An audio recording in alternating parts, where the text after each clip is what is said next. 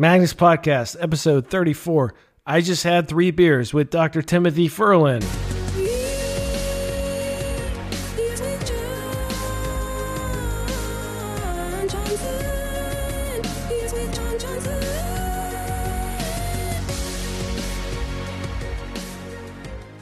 Okay, so technically we had one monk beer, and as you know, monastic beer is much stronger and more potent than human beer. So is the equivalent of three beers, basically one large beer divided into three, which makes three beers.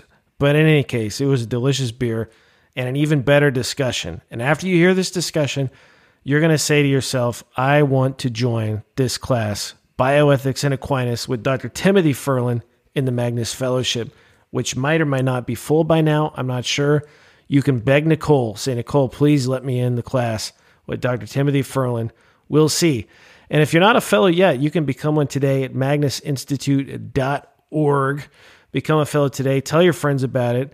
Uh, we have a lot of fellows, and you can become one today. It's good people doing good things, and it'd be even better if you were a part of it. Full classes, live, interactive as free as they are freeing. Join us today at magnusinstitute.org. You can become a fellow today, and you'll be glad you did. So here's a discussion we have with Dr. Timothy Furlan. We cover a lot of ground here, so please enjoy all of it. Bye bye.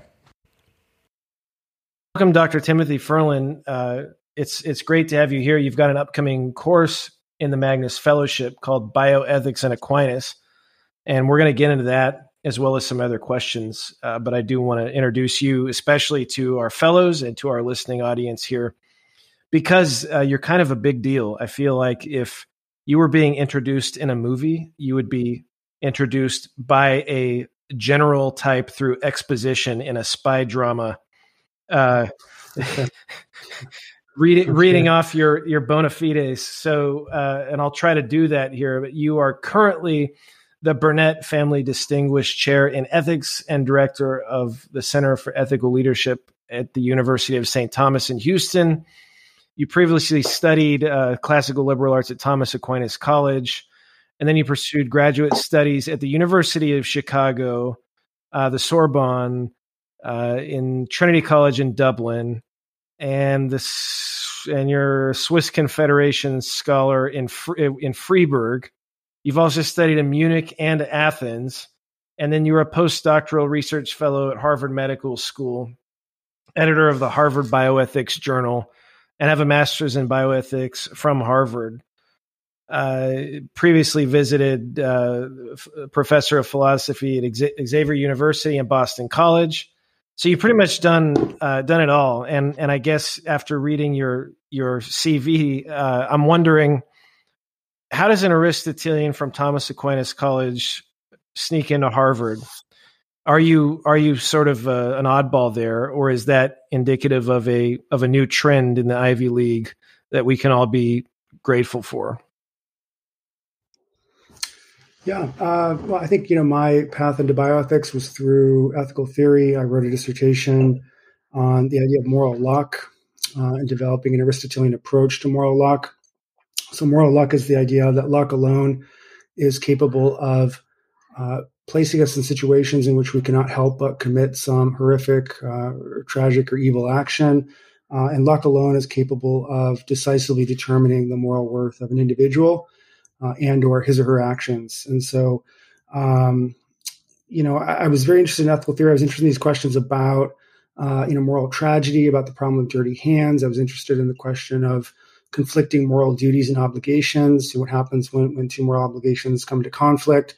You know, for instance, we, we can talk about so-called vital conflicts, right? So that you know, on the one hand, there's a principle of of you know saving the savable, right? Save those who can't be saved. There's also a principle, uh, sometimes referred to as the Pauline principle, that one may not do evil, that good may come. So that's a very important moral principle that that seems to block any type of consequentialism.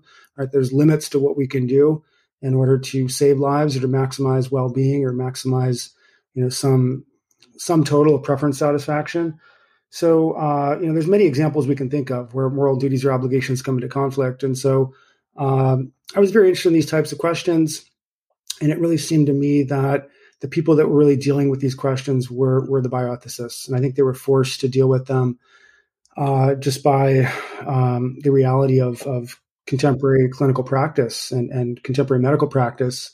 So, you know, I've served on several uh, clinical ethics committees now, uh, Cincinnati Children's. Uh, you know, I've begun serving on uh, a couple of committees in Texas now, uh, Texas Children's Hospital, which is now the largest pediatric hospital uh, in the world. And I'm, I'm, doing a lot of work in pediatric ethics, especially. And, you know, you see these conflicts all the time, right? Where, you know, no matter what you do, there's going to be some type of a, a kind of moral remainder, right? There's going to be some type of, uh, you know, no one walks away with with perfect resolution, right? There's going to be, you know, some type of harm inflicted upon someone. And I think this is one reason why utilitarianism uh, is, is certainly very influential in contemporary ethics and contemporary society as a whole, is because when you're faced with these situations, I think a temptation here is just simply to focus on on harm reduction, so limiting the amount of, of harm so, that's being so done. can you, for our for our, the sake of our audience and our host, can you uh, define the Cliff's Notes version of what is utilitarianism? Yeah, that's a good question. So uh, I would say utilitarianism is, is a broad family of theories which focuses on maximizing the overall amount of whatever has intrinsic value. So if you talk to different utilitarians, they're going to give you different answers as to what has intrinsic value.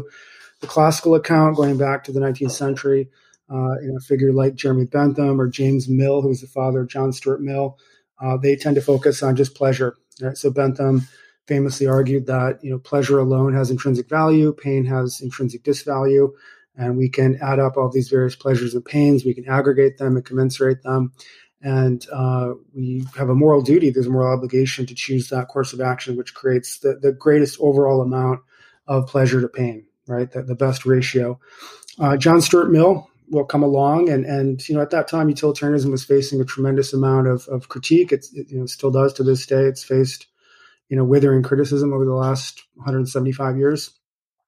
And uh, mill i think took the theory in a more aristotelian direction where he wanted to argue that there actually is a hierarchy of, of pleasures right? And not all pleasures are equal. This was a real break with uh, bentham who had embraced what we might call a quantitative hedonism. Uh, John Stuart Mill will defend what's called a qualitative hedonism in the argument that there are some pleasures which are richer, uh, that are more, um, you know, humane than others, uh, and that, um, you know, that, uh, you know, Bentham famously said that, um, you know, pushpin is as good as poetry, right? So pushpin was a game that guys would play in the taverns in the 19th century. You know, they would, uh, you know, drink heavily and, and play this game and and uh, he thought the pleasure that came from that was equal to the pleasure you might get from you know going to the symphony orchestra or uh, you know going to the art museum or falling in love or you know creating a, a work of art something like that so um, you know mill really pushed back against that and argued that no in fact there is a there's a hierarchy of of pleasures um, i would say in the 20th century the most dominant form of utilitarianism is what's called preference utilitarianism so i think a good example of that would be a figure like peter singer from princeton university uh, r.m hare from who held the chair in moral philosophy at Oxford for many years. Uh, and the focus there is is on um, choosing that course of action which maximizes the uh, overall sum total amount of, of, preference satisfaction. But a key point there is they don't, at least they claim not to judge preferences, right? So that's very important, right? They want to say we're, we're not in the business of judging preferences. What matters to us is simply uh, aggregating these these preferences and then choosing that course of action which um, maximizes the greatest possible number of, of preferences, and I think that can take you uh, in a very dark direction very so quickly. is pleasure the highest good or the or the only good for the utilitarian? Uh, if you are a classical hedonist, mm-hmm. right, that's the one thing that possesses intrinsic Was Bentham? Value. Bentham is yeah, he's probably the best example we have of uh, a kind of classical hedonistic approach of, of quantitative now, hedonism. Is Bentham the guy that has his body rolled out at the board meetings to this day? Uh, he is in a museum in yeah. London. If you go to University College London, you can see his mummy. He's he's there to this day. And so he didn't want to he didn't want to miss a board meeting. Uh, what pleasure is there in that? That strikes me as as the pursuit of a higher good, maybe as as Plato would have it, namely honor. Uh, even even among the dead, right? That the, but there's no there's no definite pleasure that we could posit from that decision of Bentham. So what would he say about that? Or or honor as such? That there's no pleasure that comes from from being at a board meeting. Well, he, the... I mean, he, he he wants his he wants his corpse to still be present. I mean, it's a joke, right? But there's no pleasure uh, there. There is something maybe higher, namely honor. And so, what is so for Plato, right? And if you read the Republic, I'm sure you have several mm-hmm. times. But, yeah. there, there's this sort of order of pleasure, and then honor, and then wisdom, um, mm-hmm. or mm-hmm. eros, thumos, logos and so pleasure is a good, but what does the utilitarian do about these things that seemingly one is willing to forsake pleasure for, such as honor, right, or right. even die for? Yeah, no, I think that's I think that's a perceptive critique of, of utilitarianism, right? And uh, there's more to life than simply maximizing pleasure. So this is a really important theme uh, in the contemporary debate about biotechnology where you know something like Soma from the Brave New World may be coming. You know, I would not be surprised if you know the next in the near future, right? We have you know major pharmaceutical companies presenting and marketing something like Soma uh, that would give you a kind of a dopamine high and a serotonin high, uh, and that feeling of, of euphoria, that feeling of elation, uh, you know, potentially at, at, every moment, right? So, uh, scientists, doctors have also created uh, a pump that could be used to treat diabetes uh, where that, that could be surgically implanted, uh, and that would control insulin levels in your body, and that would be a wonderful thing. That would be a great good, uh, you know, because a lot of people don't don't properly treat their diabetes, and they lose limbs and they lose you know fingers and things like that. But that very same technology could also be used to create something like a dopamine pump that would be surgically implanted in your brain. It would give you this this constant feeling of, of euphoria, right? This constant feeling of, of pleasure. And so the question is, you know, what's missing in that as as a conception of human well being, right? Is there a kind of, of experience requirement right? Um, and you know i think if you look at a figure like plato or aristotle you step back and look at aristotle's account of, of eudaimonia what he calls eudaimonia um, there's a real focus on on achievement on accomplishment right? For him eudaimonia is, is the greatest thing that it, for him it's an activity. It must take place over the length of one's life. But um, you know what have you accomplished? What have you achieved if you spend the rest of your life laying on a couch you know, passed out, twitching, right? If you're you're taking something like soma, right? So uh, this is a, a, serious concern that I have. Uh, that you know we may be on a path. You know, you mentioned Plato. Something like Plato's cave may be being constructed, maybe uh, being dug right now as we speak. If you look at the drugs that are coming, if you look at virtual reality, uh, you know the new. Uh, if you look at video games in the 1970s and you look at even artificial today, wombs, uh, right? Yeah, so artificial I mean, like you're talking physically. There, we could be headed for some sort of matrix uh, harvesting system. Yes, yeah, something like that. Uh, this is something that, that, does certainly worry me. There's a really powerful book by Yuval Noah Harari called Homo Deus. Uh, that's really a, a, chilling book in many ways. I think uh, a lot of people read that book and they're, they're horrified. I think Harari's voice in that book is, is a bit strange. Uh, you know, at times he seems to sort of, uh, you know, gleefully recount or, or, sort of narrate the path that we may be on. Um, but you know, if you look at, um, you know, I think a really troubling question here is, you know, what happens when the prisoners grow to love the bars of their cage, right? When they're not dragged into the cave kicking and screaming, but they they willingly build the cave and construct the cave and grow to love the cave, right? And this is this is an important part of, of Plato's allegory of the cave uh, and what happens to the the one person who escapes and goes back into the cave, um, knowing that that things will likely not turn out very well for for him. Um, so yeah, I, am very very concerned about this. Um, I think this is going to be one of the most important issues of our time going forward.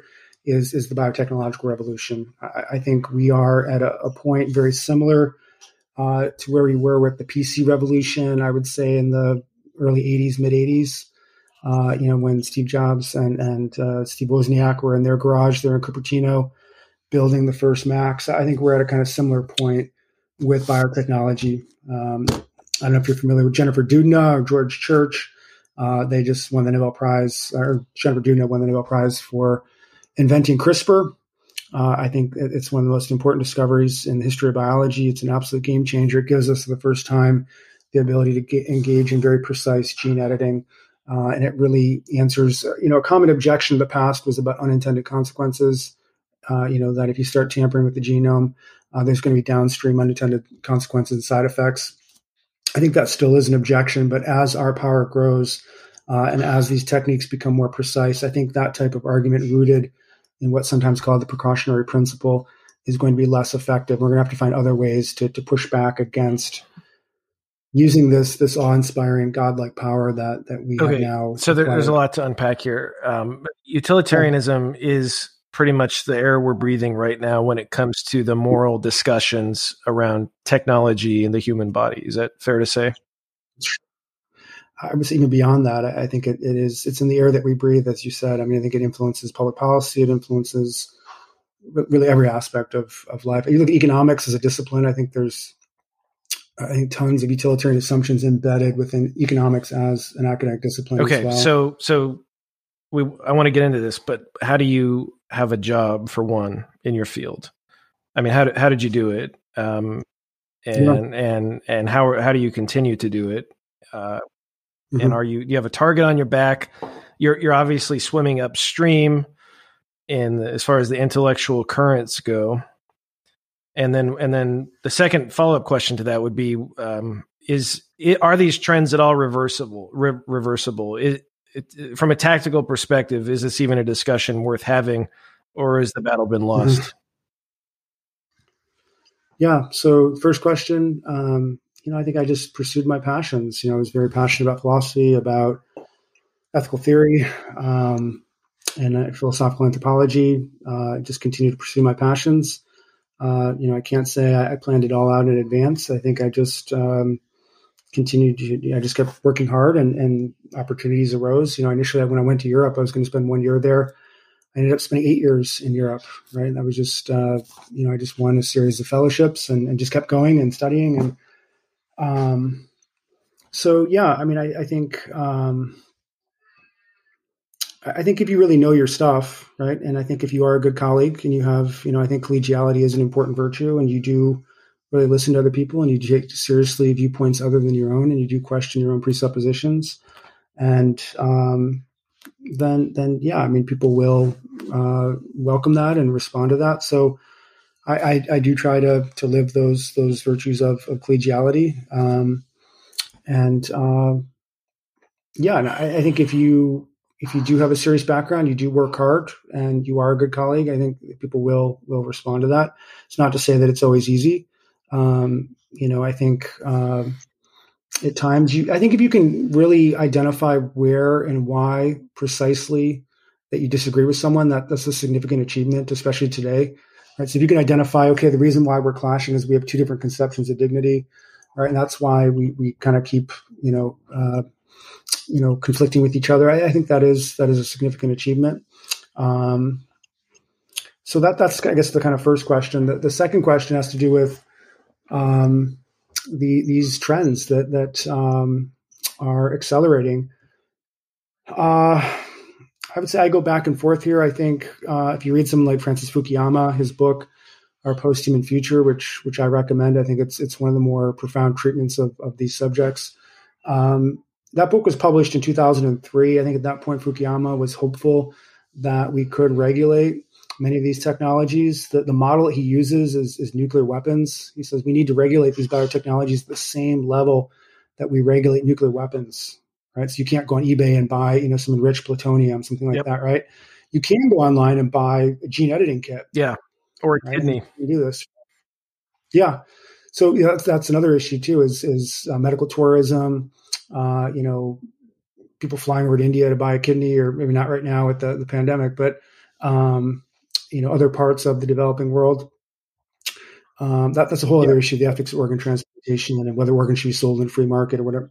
But um, yeah, so I mean, I think there's one school of people. Danielle Allen here at Harvard gave a lecture last year where she argued along similar lines to Fukuyama that we needed a very, very high level of regulation, something analogous to nuclear weapons to, to regulate these technologies. Other people like Harari uh, seem to think that the time for agency is over, that there may have been a time back in the 1960s, 1970s, something like that, where we could have stopped Pandora's box from opening. Uh, he seems to think now that the best we can really hope for is to brace for impact, really, that, um, you know, the time for, for decision making is really what do you, what do you think? Well, I think we're already seeing it now. I mean, I think we saw this in China with the, the twins that were genetically edited uh, by that rogue scientist. Uh, we're seeing chimeras being created now as well. This just happened less than a month ago. We had the first uh, ape uh, human chimera created, the first transgenic uh, species. Um, I think it would take some type of international agreement analogous to uh, a kind of nuclear weapons treaty that would everyone would have to buy into. So that would include the Chinese, it would include the North Koreans, it would include everybody, right? I think the issue is once a particular individual or individuals or a nation begins to go down that path, I think it's going to be very difficult for the rest of us to stop, right? So if the Chinese or the North Koreans begin to genetically engineer their citizens, which they've already done, right? China's already genetically modifying its army. I'm not. You may know more about it than I do. I, I would not be surprised if that were true. I, think there, there's a lot of research being done on that. I know DARPA, uh, you know, is a major, major supporter of biotechnological research. Uh, you know, I think the U.S. has certainly taken a, a very strong interest in that possibility. Um, and I think once a handful of people, some like a Peter Thiel, Elon Musk, right, once they start to go down that path, uh, I think it's going to be very hard for the rest of us to resist right? So, you know, if we see people that are very wealthy, people that are politically connected, socially connected, um, begin to go down this path, right, and they literally begin to inscribe these these advantages into their genome, into the genomes of their children, right? Or the rest of us going to have much of a choice at that point. So there is an important question here about distributive justice, right? Who has access to these technologies? Um, that's one way to, to frame this. I, I think that is important, but I think the larger question here is whether or not anyone should be engaging in in biotechnological enhancement. Right? Is there a, kind of deontological constraint here uh, that should be present? Um, you know, so somebody like Michael Sandel wrote an important book uh, called "The Case Against Perfection," where he argues that, n- that no one should be engaging in this. It doesn't matter. The question of distributive justice is secondary, uh, and and whether you're rich or poor or you know whatever it is, uh, no one should be genetically engineering their children because it radically disfigures or destroys the, the proper relationship between parents and right. children. For him, he's going to argue that the, the, proper norm is one of unconditional love, right? And he's very, very concerned that, that norm of unconditional love is being lost today. He has a lot to say about what he calls the Promethean impulse, which I think is very interesting. I think this relates to St. Augustine's account of the libido dominandi in Book One of the City of God, uh, which you know Augustine argues is really one of the deepest wounds of original sin.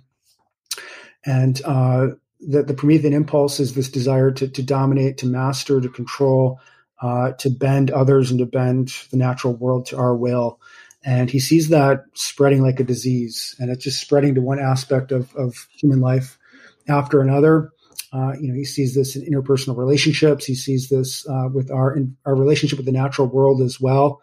Uh, that we see the natural world is just so much raw material for us to dominate, to control, uh, and that we we fail to see it as possessing any intrinsic value. Uh, and he's very concerned that this is spilling over now even in, into the parent-child relationship. Right. So I think that is a promising line of argument through, I would say, a kind of virtue ethics or virtue-centered approach, and focusing on the, the kind of distortion, of the disfigurement of, of the one who engages in the engineering process, the designing process. I, I think we at times we focus so much on the one who is designed, and that is important, that we lose sight of of how that might affect the designer right? How does it affect and shape those who are engaged in that project of uh, controlling really every single aspect of their life? So th- this is something that I thought was really worthwhile in um, Pope Francis's encyclical Laudato Si, the chapter on the technocratic paradigm, and it's Absolutely. this uh, impulse to, as you say, master. But it's also an impulse to be mastered by that which we have created and and yeah. and then and then further it's i think this is not in his text but the implication is that we have this choice to become one in the flesh with our creation or our creator and so mm. we see this movement in technology to oh, it's it's it's wearable tech for now right but pretty soon it's going to going to be implantable tech and right, and we, and and then further that's connected to the way we we do commerce we interact politically um, we buy and sell so you know if i go to the grocery store and give a debit card and and they say sorry sir uh, your card has been declined okay fine my card has been declined But the day is coming when they say to me, "I'm sorry, sir, you have been declined." Because the the, the yeah. movement is the movement is from the technology becoming just this thing that we're always carrying around with us to this thing that is going to be one with our flesh by our own yeah. demand. And so, and this is what St. John would call the mark of the beast, obviously. And, and it's even hard to have this conversation without sounding like you're having a tinfoil hat, but, but we're there, right? And so I guess if there is one way to reject it, just uh, something you or I could do. Well, you can do more than I, but something that anybody could do is, you know, if your iPhone wants your face, say no thank you. If your iPhone wants your thumbprint, say no thank you. And any mm-hmm. chance mm-hmm. you have, right? Even if if you know, don't you know, wear your Bluetooth headset so much, right? I mean, it sounds silly, right. but anything you can do to sort of remove the technology from your body, the safer that distance is, the better. Yeah, a lot, lot to say here. So, I mean, one thing that comes to mind uh, is the great film Gattaca. I, I, think it's really a profound film. That screenplay was written by Andrew Niccol. I know Dr. Leon Kass, who was a teacher of mine in Chicago, was a real fan of that film as well. And there, there's a great scene where Ethan Hawke's character, uh, his dream is to become an astronaut and, and to, to, I think, see to, to fly to I think, Jupiter. And um, he is what's he's a so-called godchild. So he was conceived naturally by his parents. His younger brother was uh, you know, created through artificial reproductive technologies. He was genetically engineered. Uh, and so it's set in the near future where you have a kind of genetic uh, Jim Crow. You have a kind of um, genetic caste system where those who have been genetically engineered, they, they look like, you know, supermodels and they're all Olympic athletes and they have genius level IQs. And, and the, the godchildren, they're, they're just normal human beings. They have myopia, they have heart conditions, they have asthma, they're just just normal people, and uh, they're they're facing a kind of Jim Crow type scenario, a kind of apartheid system where they they sort of bounce around and uh, they work as itinerant farm workers and janitors and things like that. And so he applies to to NASA to become an astronaut, and they they ask for a blood sample. So you're constantly giving a you know a blood sample, and he goes up and he gives his blood sample, and it comes back as invalid, and that's what they call these. They call them invalids and they say, uh, he says, well, they, they tell him, well, we don't need you. And he says, well, what about the interview? And they say, that was the interview. We know everything we need to know about you. You are invalid. This is going to your point here about, you know, it's not just your credit card being declined, but you have been declined, right?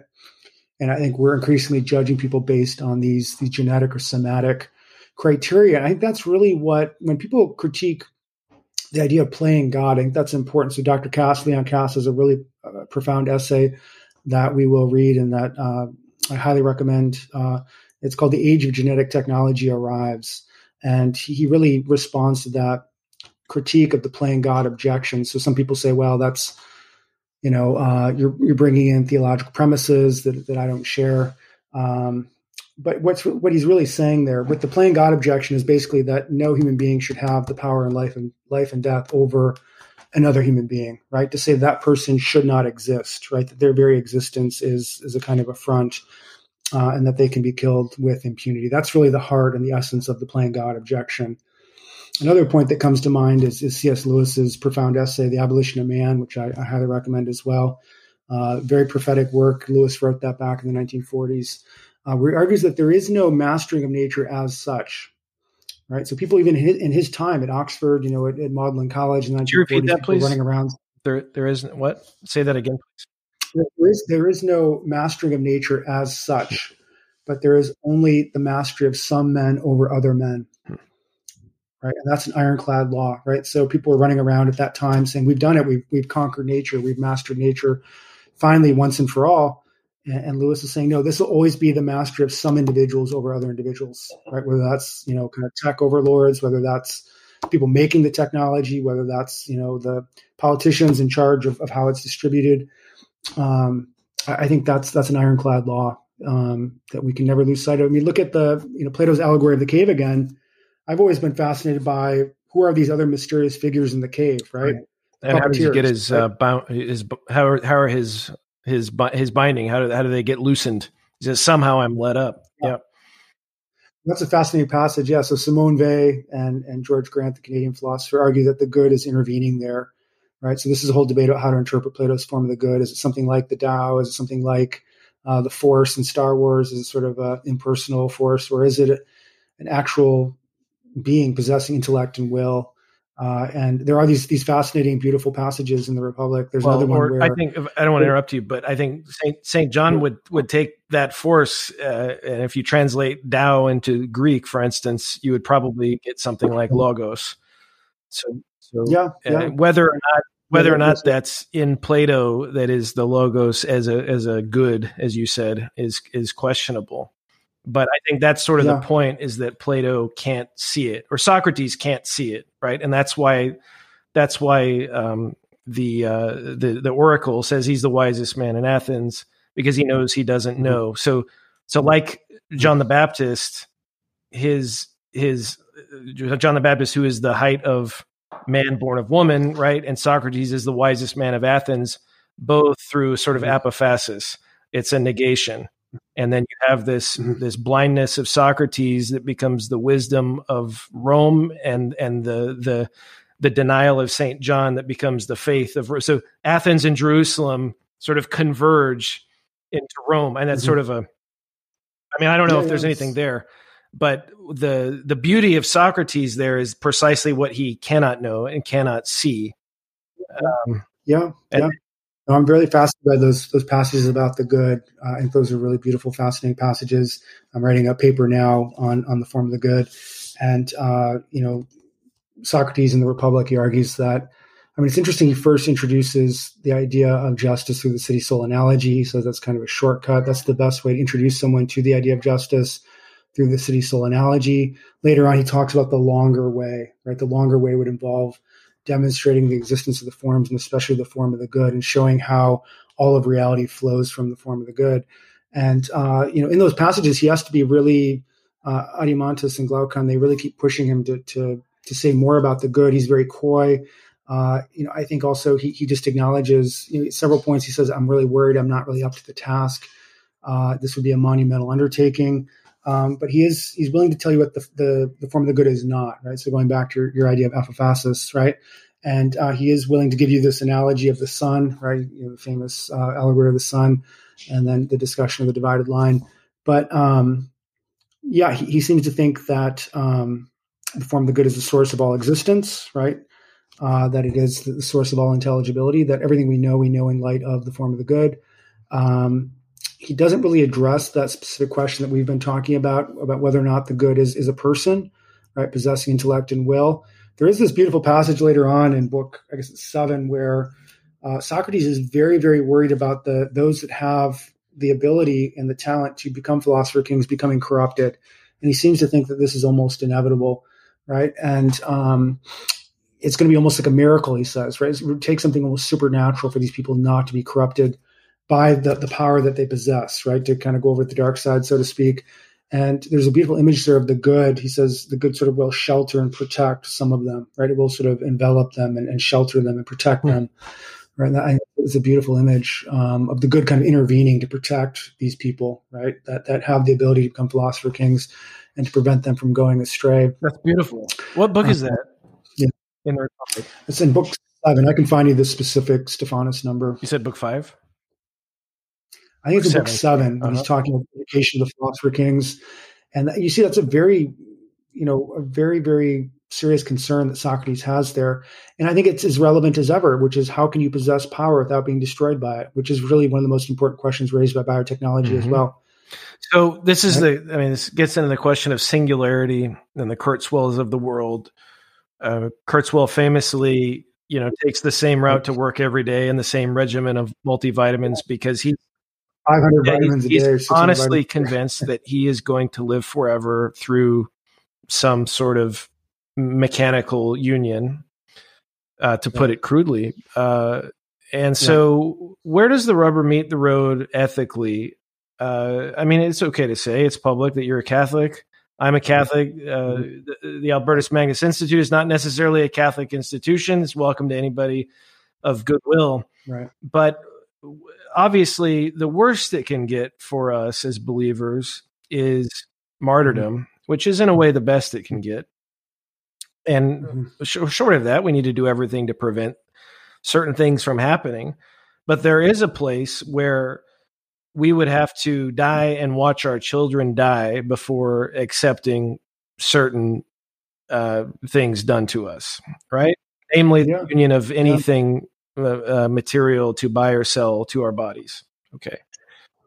Yes, you know, Fukuyama uses this image of of sorry, but your soul just died. He takes that from Tom Wolfe, right? He gives a series of kind of thought experiments in the near future where people experience a kind of dehumanization so great that they might prefer death to life, right? So that image of, of your soul dying, I think, is a powerful yeah. one. Uh, I think you're making a kind of similar point where you know people might begin to experience a kind of dehumanization so great that they they might no longer consider life worth living. Right, right. Um, so wh- where is that line in the sand? Uh, we're obviously approaching it. I guess have we already approached it? And how do we know when we yeah. will have approached it? Well, you know, Fukuyama argues in his book that it's probably only going to be in retrospect that we recognize we've entered a post-human era, right? It's only later on that we can look back and say, okay, the 1970s and the recombinant DNA debates. That's really when we we crossed the line. Um, you know, Harari seems to think that we've already crossed the line. We've entered a post-human era. That the era of, of uh, humanity is coming to an end. We're entering a, a post-human era. We may see spe- speciation during our lifetime. We may see some people rightfully claim that they have broken off from the species Homo sapiens. Uh, you know, in the 21st century. But you you uh, haven't Fukuyama, crossed that line, right? And I I hope I haven't crossed that. Line. Not undergone genetic enhancement. No, right. I'm, I'm You're still a human. Uh, I'm still a human. All my kids are still human, and I'm, I realize that every time you know I listen to Mozart with my seven year old daughter, it doesn't get more yeah. human than that. Uh, right. And so, but clearly, we are moving as a culture toward the divide. So I mm-hmm. guess the mm-hmm. question is, how do we know? I mean, there's so many ethical questions that we're faced with right now, from vaccines to wearable tech uh, to mm-hmm. to the way we deal with currency. How do we know right. how far is too far? I love my iPhone and and right. to a fault, right? I don't how do I know when I'm loving it too much, right? When I'm begging for the implant, obviously. Yeah. Yeah, when you're hooked up to a BCI, so brain computer uh, interfaces are coming as well, where you'll you know Elon Musk and and his companies are developing these neural links where your your brain will be hooked up directly to a cloud based system. Uh, I don't know if you just saw uh, NPR had a really interesting story. I I can uh, share as well. They just there was a, a team of researchers where uh, you know they were able to. There was a, a person who had a really catastrophic uh, cognitive injury and was was basically suffering from something like locked in syndrome. And uh, they now have been able to allow him to communicate just by thinking, right? So they're able to essentially kind of read his thoughts right? So that's it's beautiful in a way, and that's extraordinary, right? But I, I think there are very real authoritarian, totalitarian. Okay, so uh, help me understand. What is the moral distinction between something like a pacemaker or a cast, you know, on a broken arm, uh, that is in a mm-hmm. sense wearable tech, and something like right. the the Neuralink or the uh, mm-hmm. nano uh, particles eh, that could be injected into somebody uh, and then mm-hmm. activated by whatever frequency to do whatever sort of thing you want to imagine. Uh, what is the difference there? Because clearly you kind of know there's a difference. Like I'm willing to get a cast, and I'm not willing to get the uh, Neuralink just yet. Uh, so, how, where do I draw yeah. the line? So I would say the the way that this is traditionally drawn is it's called the therapy versus enhancement distinction. I would say this is, is probably the most fundamental distinction in, in contemporary ethics of biotechnology. So, uh, you know, getting a cast, for instance, would be a, a good example of, of, a therapeutic medical intervention where you're seeking to restore someone to proper species typical functioning. Uh, eyeglasses would be a good example of somebody's myopic, right? You give them eyeglasses, you're seeking to restore them uh, to some, you know, 2020 vision is essentially species typical for human beings, for our, our species, Homo sapiens um, you know, pacemaker seeking to restore proper functioning of a person's heart. Um, so yeah, those would all be, I think, clear instances of, of therapeutic interventions. Enhancement, though, what, what's really interesting though is with these biotechnologies is that all of them began as therapeutic interventions, and all of them just immediately went in the direction of enhancement. Right. So Sandel has a series of case studies in his book where Uh, you know, he talks about uh, Lionel Messi, right? Lionel Messi had a, a hormone deficiency. Uh, he was growing up in, in Argentina, and uh, without those those interventions, without those those steroids, uh, he never would have been more than maybe five feet tall, something like that. So the Barcelona Football Club came along. They saw he was a very talented player, and they they said we will pay for his steroid treatments. Uh, provided that he come train at our, our facility in Barcelona. So at the age of 13, he leaves, he goes off to Barcelona. But who else is going to be interested in those those hormone treatments? It's not just the people that, that have a therapeutic need for them, right? It's going to be the person that's six one, right, that wants to be six six, right. right? Or the person six five that wants to be seven feet tall, right? So um, the very same technology can be used for enhancement purposes as well. Um, you know, neurocognitive enhancement. Let's say somebody is has an IQ of 80 and we want to bring them up to a species typical level of 120, right? That would be a good thing, right? But who else is going to be interested? The people that are average, right, are at 120 who want to go up to 160, which is considered genius right. level, right? And then what happens when everybody goes up to 160, you lose the competitive advantage, right? So then you have to go up to 200, right, to have that advantage. And so it becomes a kind of genetic arms race at that point as well. Mm-hmm. So again, I mean, this is maybe it's not the right question to be asking, but what is the line? Because if it, it wasn't, it wasn't probably uh, wrong for Messi's family to put him on growth hormone at age 12 to get him up to five, whatever. Uh, but right. what would be the line there morally for just for a person to consider? I would say, yeah, is this restoring or preserving proper species typical functioning, right? That's how we define health, right? I would say health is defined as uh, integrated functioning that is, is species typical. It's when all the various parts of the body are working. How do you define species typical in a species that is Capax universi? Mm-hmm. So, in, uh, other words, so we are meant to be God in a certain sense. Uh, we're sort of we're sort of built for the whole yeah. of reality. Uh, yeah, yeah. You look at those passages in Book Three of the De Anima, which I think you have in mind there. You know, where Aristotle's talking about human intellect being immaterial he stops and you can see he's, he's in awe of what he's describing, right? He says there's something divine about the human intellect. There's something godlike about the human intellect, right? This capax omnia that we're talking about. We have the capacity to take on the forms of all things, right? And to become one with what we know. And that is inspiring, right? Lonergan is going to have a lot to say about this. Lonergan's going to say that human beings, uh, we want to know everything about everything. And we will not rest until we know everything about everything. And we have some kind of inchoate, implicit sense of what a total – complete, comprehensive explanation of reality would be like. And we're not willing to settle for anything less than that. Right. And that propels us forward to the beginning of the metaphysics. Aristotle says this is the defining mark of what it means to be human. Human beings reach out for understanding, right? Not just for proximate causes, but we seek the ultimate causes. But our reach extends right? our First, grasp. Well, I mean, I think that is a danger, but I think um, that, that we're constantly overstepping that is what um, we want can't really be obtained through our own power. Isn't that? I don't. It, I think it's a danger if we realize that what we're ultimately after has to be given to us, not manufactured by us. Is that fair to say? So what is it? What is it ultimately needs to be given to us? Uh, the whole of reality that, that we're okay. we are oriented to, to receive, but mm-hmm. it would seem that it's just that it would have to be given passionately. We would have to receive it by mm-hmm. by our wounds or somebody else's. Mm-hmm. Yeah, I would say also this is going to be a, a never-ending process. I mean, we're never going to, you know, run out of things to discover. Right? We're never going to have this comprehensive, complete, exhaustive understanding reality. Right? I mean, I, I think we we it's amazing how far we've come. I mean, look at the human species if we're generous, you know, human culture is seven or eight thousand years old, right? I mean, writing is is seven or eight thousand years old.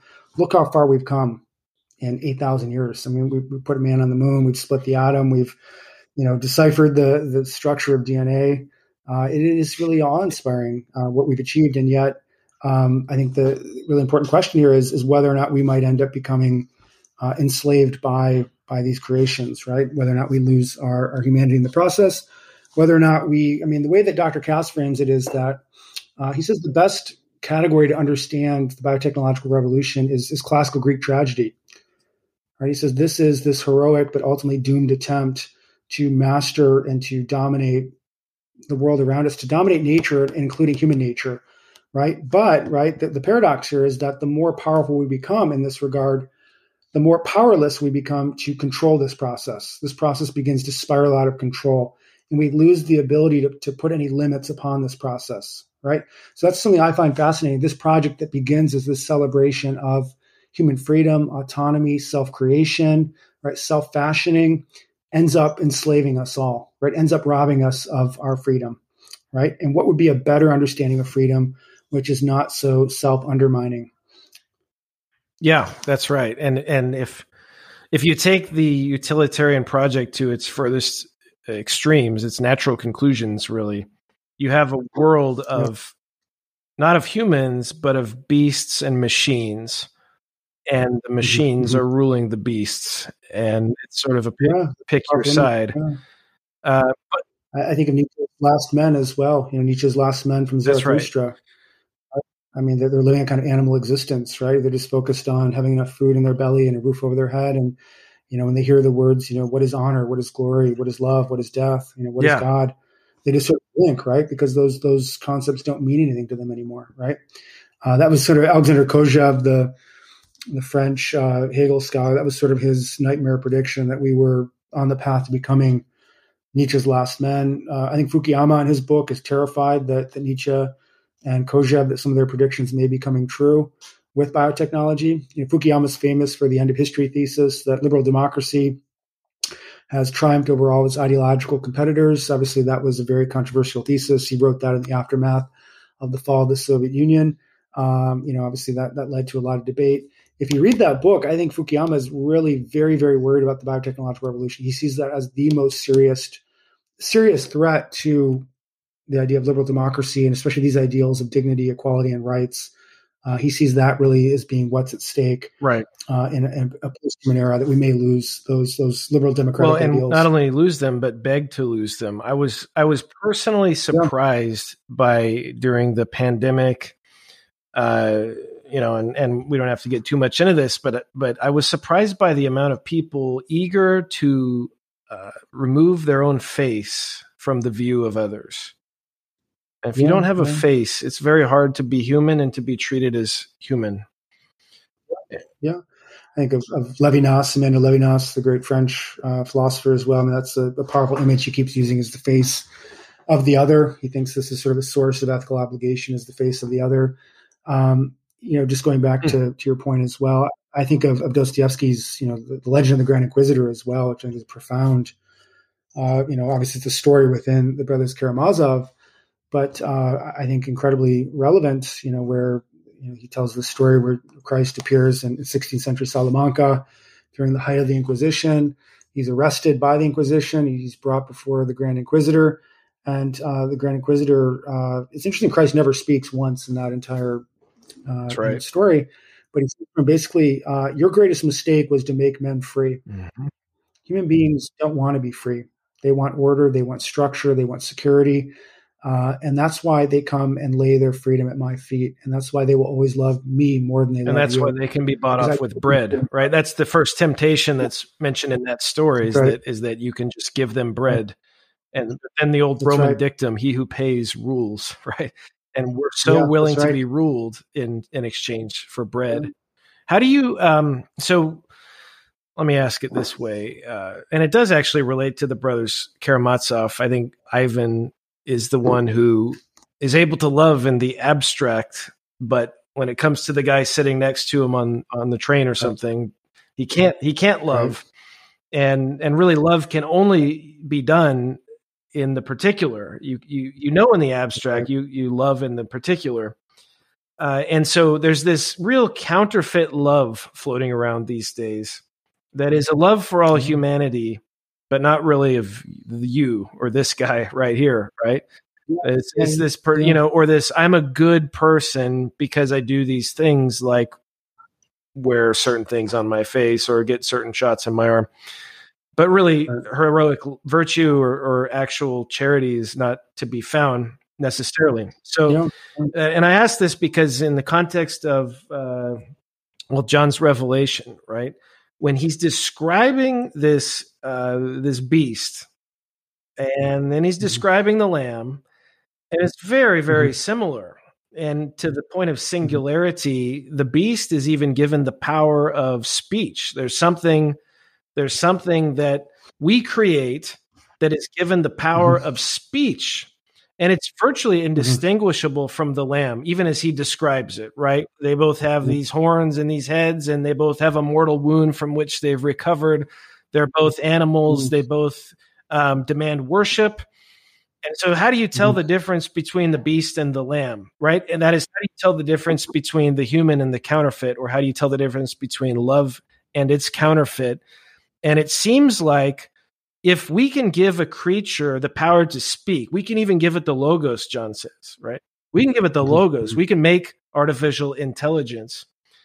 But what's not said, mm-hmm. and which might be the key to understanding all this, is that we can't give a creature the ability to love and the beast mm-hmm. does not mm-hmm. have the ability to love the lamb does mm-hmm. and mm-hmm. so mm-hmm.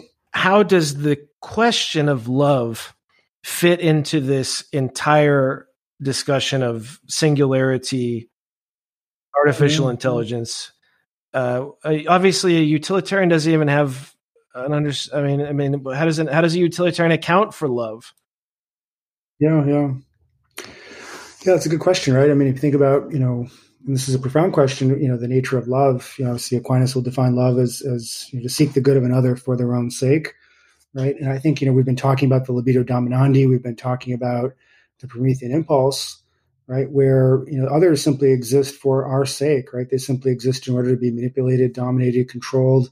Uh, they, we, we fail to recognize that they possess a good independent of our own right? And I think this is, uh, you know, fueling the biotechnological project in so many ways. I think in many ways it goes back to Bacon and to Descartes. Uh, you know, I, I think uh, Dr. Kass has written a lot about this as well.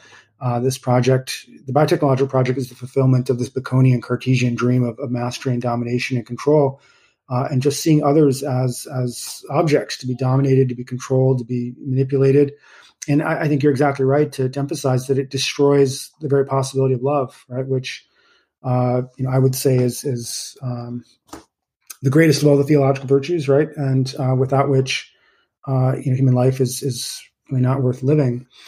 Um, I think another point, going back to your point too about Dostoevsky and and uh, you know how love and action is a harsh and dreadful thing when compared to love and dreams. I think that's exactly right. Uh, I think it's very, very important that it's, it's easy to love an abstraction. It's, lo- it's easy to love humanity, capital H. It's very difficult to love one's neighbor right. or one spouse right? or one's kid. right. Yeah. Right. So I think, um, yeah, I mean, that, that is, uh, very important point, right? I think this is the danger of ideology, right? So someone like Walker Percy's written a lot about this. Flannery O'Connor uh, very famously said it's tenderness that leads to the gas chamber. It's the tenderness of, of the ideologue. It's the tenderness of the, the social engineer, right? Uh, you know, Percy, I think, in the Thanatos Syndrome, is his final novel, is, is very attuned to this as well. Um, you know, that the the ideologue wants to kind of ram the, the square peg of human nature into a round hole. And I think this is a, a very real danger of biotechnology as well, where we seek to to radically transform human nature to fit some ideological pattern, right? Where we seek to make human beings, you know, some people said it'd be really great if human beings were not so, you know, competitive or violent or aggressive and we could make them as, as, as you know meek as lambs, you know, and as gentle as lambs, and and perfectly altruistic. Well, there might be very good reasons as to why human beings, you know, in, in some circumstances, violence is justified, right, in self defense or in justified military conflict, right. And if you were as gentle as meek as a lamb, right, I think there are there are terrifying totalitarian possibilities here as well. I mean, who's going to be interested in these these technologies that allow for mood control and and um, you know mind control, thought control? It's going to be you know certain authoritarian regimes and be very very interested in these technologies. Um, I think yeah, there, there's a lot. There's to, a lot, a lot to talk to about here. I think we're going to need a few of these. Yeah. Are you terrified of yeah. raising children in in this current of philosophy that we're swimming in here, or against? Uh, I think there are, yeah, very important concerns. Um, I think it is it is so important though to see uh, you know, having a child is a metaphysical act of hope. It's it's an affirmation of the goodness of existence, and I think it's so important to to affirm the goodness of existence. And we see a thing of Hamlet, right? When Hamlet has, has lost all hope in humanity, and he tells Ophelia, he says, you know, what wouldst thou be a breeder of sinners? You know, get thee to a nunnery, right? uh, that that he's given up on humanity. My daughters that hear that and every so I, every day. Okay. right. So yeah, I mean, I think you know I have a two year old daughter, and and uh, you know, I you've, you've got uh, four kids. I got four and one on the way. Yeah, three daughters and a Beautiful. son, and then one to be determined. Yeah. Wonderful. Yeah, I mean, I, I think it's such a, an act of hope, right? It's it's, it's a metaphysical affirmation of, of the goodness of existence. It is. And I think it's it's so important, and um, I think there is a real possibility for counter witness here as well. Um, you know, I think that we may be those those people that don't genetically engineer our children. We may be those people that don't use various forms of artificial reproductive technology. We don't take soma. We don't use VR. Uh, I think there's a real profound. Do you think we'll be permitted for, for to do that realistically? Do you think we'll be permitted to be those people? Like, I think we can sort of hope for this Amish exemption, but it's yeah. probably not going to be there, right? Well, There, there, may be, you know, coercion can take very subtle forms, right? So let's say the other kids at your your children's school have undergone neurocognitive enhancement, and your children are struggling to keep up. Let's say they're really bright, you know, they're really, you know, wonderful students, hard workers. They, they you know, are really bright, uh, but they've not undergone genetic enhancement, and they're really struggling to keep up. Are you going to feel pressure as a father to to enhance them? Probably, right? I don't know. That's a tough one. I mean, that's why I'm going to homeschool first of all. Okay. right. So yeah. So uh, yeah, you'll see in your job in your career, right? You're struggling to keep up. Uh, so I think coercion can take very subtle yep. forms. And uh, you know, the moment that some people like Peter Thiel, Elon Musk, whoever, they start to go down this path, there's going to be tremendous pressure on all of us. Uh, you know, once we see, especially so-called elites, begin to go down this path and, and begin to uh, you know, seize the competitive advantages that come with it. Um, I think the way that the rest of us respond is going to be very interesting. Uh, you know, there's a couple different scenarios here. I mean, one is where we have a kind of um, bottom-up revolution where the rest of us demand access to these technologies, which is very interesting because in the past, you know, when we think about eugenics in the, the 20th century, we think about the Nazis, right? We think about somebody being dragged kicking and screaming to some research lab to be sterilized or euthanized. Um, and, and, obviously that, that is horrific. And it's easy to see what's wrong with that, right? Because it's state sponsored, it's violent, it's coercive. I think in the 21st century, we might see what's called liberal eugenics, which is a very different uh, phenomenon where instead of people being dragged kicking and screaming, they're actually kicking down the doors of the hospitals and the research labs and demanding access to this technology and saying, how dare you keep this from us? This is, is the ultimate human right is to engage in this project of, of self creation and self fashioning. And this should be accessible to, to everyone. Why do you think we haven't seen enough sci fi movies to know this is all just a bad idea? That's a good question. I mean, um, you know, I think we as human beings, I think we are we're insatiable, right? I mean, we we talked about our desire to know. Um, I think we have power. It's very difficult for us not to exercise it, not to use it. Um, we see this time and time again, right? Um, you know, you look at nuclear weapons. Uh, you know, they had very legitimate concerns when they set off that first bomb at Alamogordo. Uh, Oppenheimer and others were very concerned it was going to ignite the atmosphere. They went ahead anyways. Mm. Um, you know, uh, we self control, self restraint is not our greatest strength as a species, but also that's something that maybe has propelled us forward right? We we've made such progress as we we indicated, um, and yet the question is, can we utilize this newfound power, right? This godlike power, without losing our humanity in the process, right? And, and being um, enslaved or destroyed by it. So this is an interesting question, and it's actually where I see a lot of hope, at least tactical hope. And that is, uh, you've mentioned the names a few times now, but uh, Thiel and Musk and they're yeah. they're sort of on the forefront of uh, of this mm-hmm. whole thing, but in a way, yeah. they might be on the right side. They might be. There there's a funny meme that I saw recently, and it had a picture of Bill Gates, and then it had a picture of Elon Musk. And it was mm-hmm. basically that everybody's afraid that Bill Gates is going to put a microchip in them. And then you have mm-hmm. Elon Musk saying, I'm literally going to put an implant in your brain. And everybody's like, rah rah, you know, awesome, good for Elon. It's a very strange thing. Uh, but but there is a sort of trust that the sensus fidelium has in in the likes of Elon Musk and the likes of Peter Thiel Yeah. that they might just be the Yeah. good guys trying to beat Yeah, the yeah. bad guys to this technology in a way that preserves and saves humanity uh, for for generations to come. Is that Yeah, possible? I saw really. So I saw a very interesting debate between Peter Thiel and um, William Hurlbut from Stanford Medical School, who's a very interesting Catholic bioethicist who served on the President's Council on Bioethics. And it was about whether or not we should see death as a preventable disease. Should we see death as a disease, as something that could be prevented? So this is another topic we haven't really brought up, which is radical life extension, right? So we in the, the near future may have the ability to radically slow down the aging process, right? So we have, in a way, maybe have found the genetic shortcut to not immortality but amortality.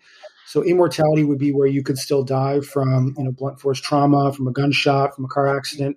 You wouldn't die from old age, right? You we could die from the What's culling that? of the herd, right? Or Culling of the herd. Yeah, so that might be the other scenario where euthanasia or suicide.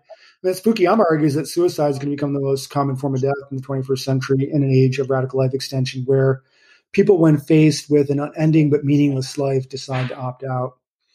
Right. And euthanasia might be another possibility. So, involuntary active euthanasia may be a very real possibility because what's going to happen?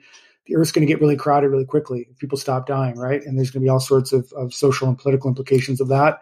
Uh, it's going to transform careers, right? If, if you graduate from college, not only your parents still working, but your grandparents and your great grandparents, right? What do you do for the next, you know, 50 years? Do you just take Soma and play video games?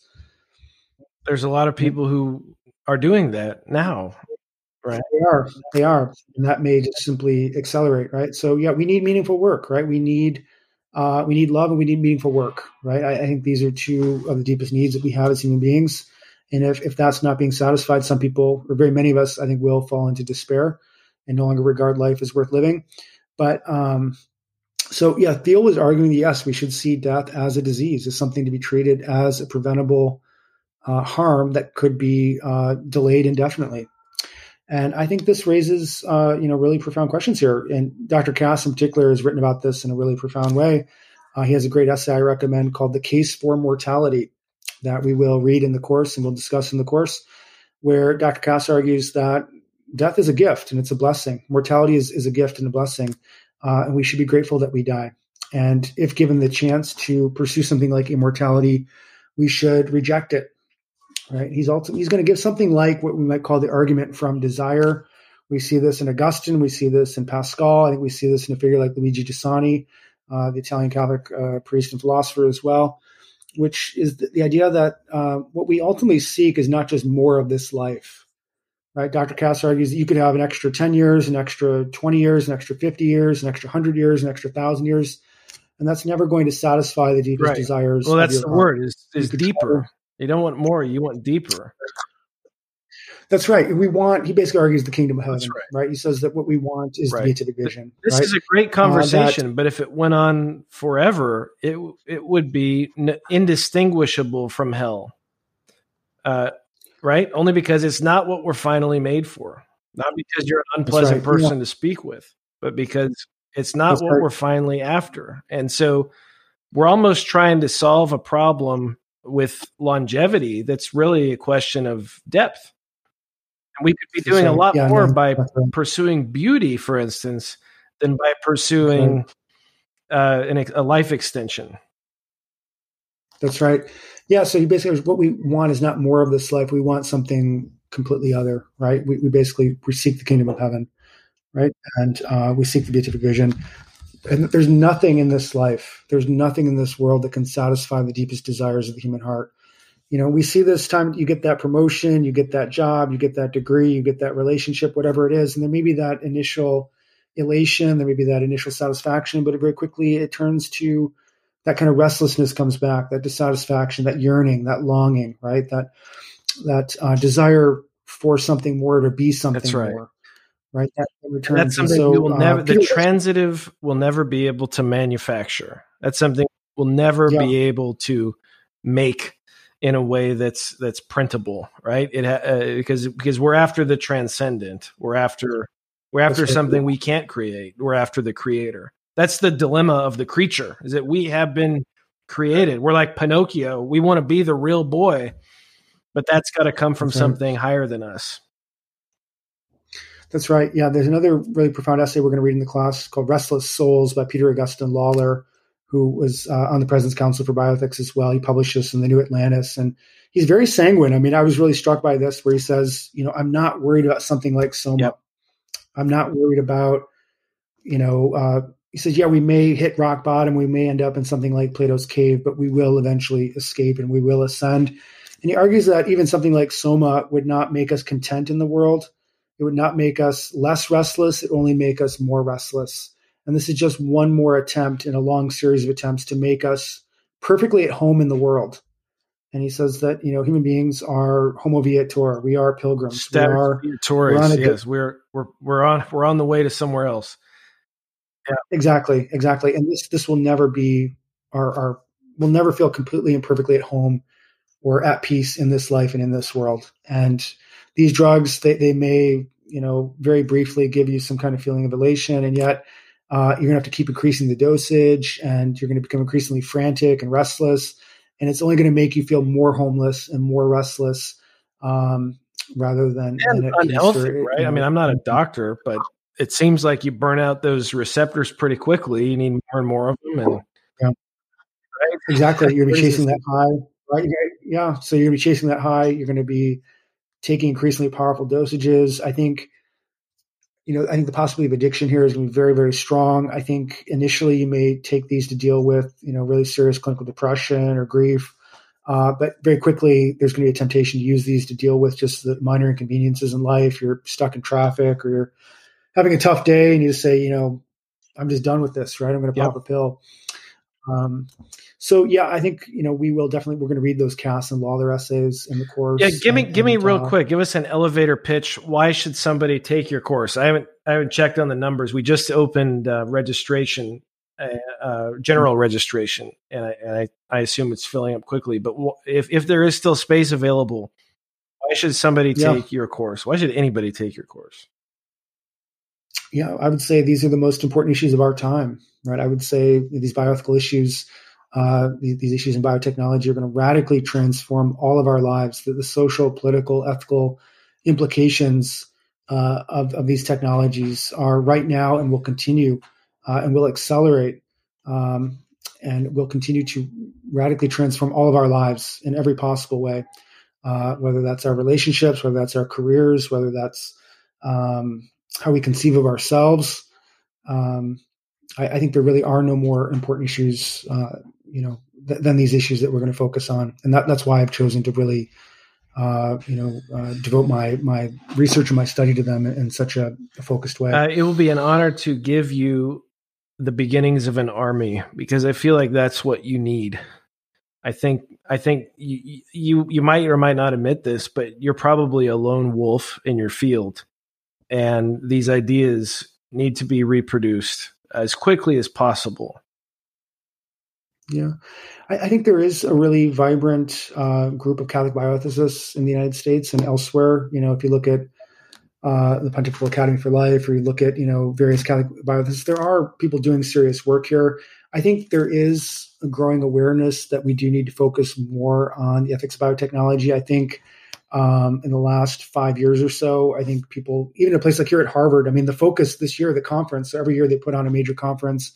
Two years ago it was brain death. Last year was euthanasia. This year it's, it's the ethics of biotechnology, right? So I, I was talking about this stuff, you know, five years ago, and and and it, it's really kind of clicked. I think for everybody, even people, you know, here at Harvard Medical School, they're saying yes, th- this is the most important issue of, of our time, right? We need to. Let me ask you this because um, I've I've noticed this about you, like Saint Thomas, who says, uh, you know, seldom affirm, never deny, always distinguish. But you're very good about giving your intellectual interlocutors, even your intellectual opponents, the best read, much much like the angelic doctor. And as you said, that's that's a virtue of collegiality that not only keeps you employed, but it's it's it's a great way to have a discussion and move move everybody toward the truth. How would you say that? Uh, let's call them the utilitarians have um, imparted something beneficial to the intellectual tradition, something something that that we can respect or even imitate? Yeah, that's a good question. I, I think, as I said before, um, you know, when you're faced with situations where no matter what you do, there's going to be some harm inflicted or some, you know, you're not going to have this very easy, you know, clean, clear resolution where everybody just, you know, walks away. And, you know, if you read some ethics textbooks or bioethics textbooks, you know, you have these case studies and everything just works out perfectly and everybody walks away, you know, happy. It, it, the real cases are never like that, right? And I think the utilitarian focus on harm reduction, you know, risk reduction, um, you know, minimizing the amount of suffering in the world, you know, that that is that is a noble ideal. I think it is is a valuable ideal. I think the problem with utilitarianism is that at least as as formulated, very quickly take you in a very very dark direction, right? Because there's really no limits to what you can do to maximize utility, right? And uh, you, you, know, very quickly, you know, utilitarians will famously argue there are no intrinsic moral evils. Uh, you know, whether that's slavery. You know, R.M. Hare wrote a famous paper defending. You know, said slavery could be justified in some circumstances uh, if a slave society were better off than a society in which you know slavery was not present. Um, you know, it could be sexual assault, it could be murder. I mean, utilitarians will famously argue that you know in some cases murder may be ethically obligatory, right? You may have an obligation to to intentionally kill an innocent person, to scapegoat an innocent person, to kill someone you know who's innocent, uh, to maximize overall uh, utility. So it can very quickly take you in, in a very dark direction. This is often referred to as the problem of injustice. Um, so I, I think there, there's something really fascinating about utilitarianism that it starts out with premises that sound very appealing and some, you know, very you know, if you talk about you know, the greatest good for the greatest number, that that sounds initially there's a prima facie, you know, uh, sense that this is this is valuable, this is important, and yet uh, it can take you in a very dark direction very quickly. I think there are some really important differences between the utilitarian notion of, uh, you know, the maximum, that which is maxim, that which is maximized, and a kind of Thomistic conception of the common good that which is perfective of each individual. I think utilitarians are not very attentive at all to how utility is distributed, right? So the, the overall amount may double, but that may be concentrated in the hands of a very small number of people. And so I think their focus on benevolence is is good, but it, it tends to be too uh, exclusive, and they neglect justice, they neglect non maleficence, right, as ethical principles, right? So yeah, beneficence is very important as as an ethical principle, right? Maximizing the amount of, of well-being in the world or goodness. And yet there are very important limits to what we can do to maximize well-being. And if a human person were to say to a utilitarian, as a human person, I would not like to be considered a utility or an object, right? An ob, an ob, object, an, an, something in the way or something fit for use what does the utilitarian right. say? They say, "No, you are you are an object fit for use, and so am I." Was that what they say? Yeah. Yeah, I mean they want to reduce everything to so-called utils, right? So you know these these metric units that can be added up and aggregated and commensurated.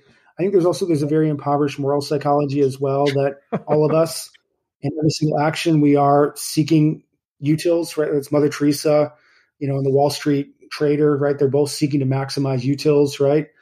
Um, and all these utils can be added up, right? So I, I don't really find that that plausible. But um, yeah, I mean, I think theory, though, this right? is a fundamental I concern. It's sort of like it's a cute theory, right? It's but I don't understand why it's taken seriously. I don't. I mean, I I do want to like you try to yeah. give them the best read, but it's not. Mm-hmm. It's mm-hmm. it's beyond not plausible. It's just sort of sort of funny. Yeah. Well, yeah, I think another major problem here is the so-called problem of measurement, right? How do we really measure love, friendship, beauty, truth, wisdom, right? These things by their very nature seem to resist measurement. Uh, Michael Sandel has a good book on this uh, that I recommend called What Money Cannot Buy, where the things that make life worth living by their very nature resist so the, the utilitarian would would would disavow the existence of anything transcendent. Is that correct?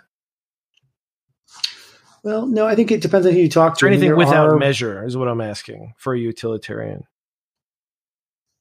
Um, I would say no. I would say they, they would have to be committed to the idea that these goods, right, uh, can be measured, they can be quantified, they can be aggregated, they can be commensurated, uh, and they can be ranked, okay, so right? And that's what is it? What does a utilitarian do in the face of existential catastrophe or ineffable beauty on either of those two sides of the spectrum? Because there there are these these things that happen to all of us as humans, or that should happen to all of us as humans, that that are yeah. either ineffably catastrophic and and um, sort of existentially horrifying.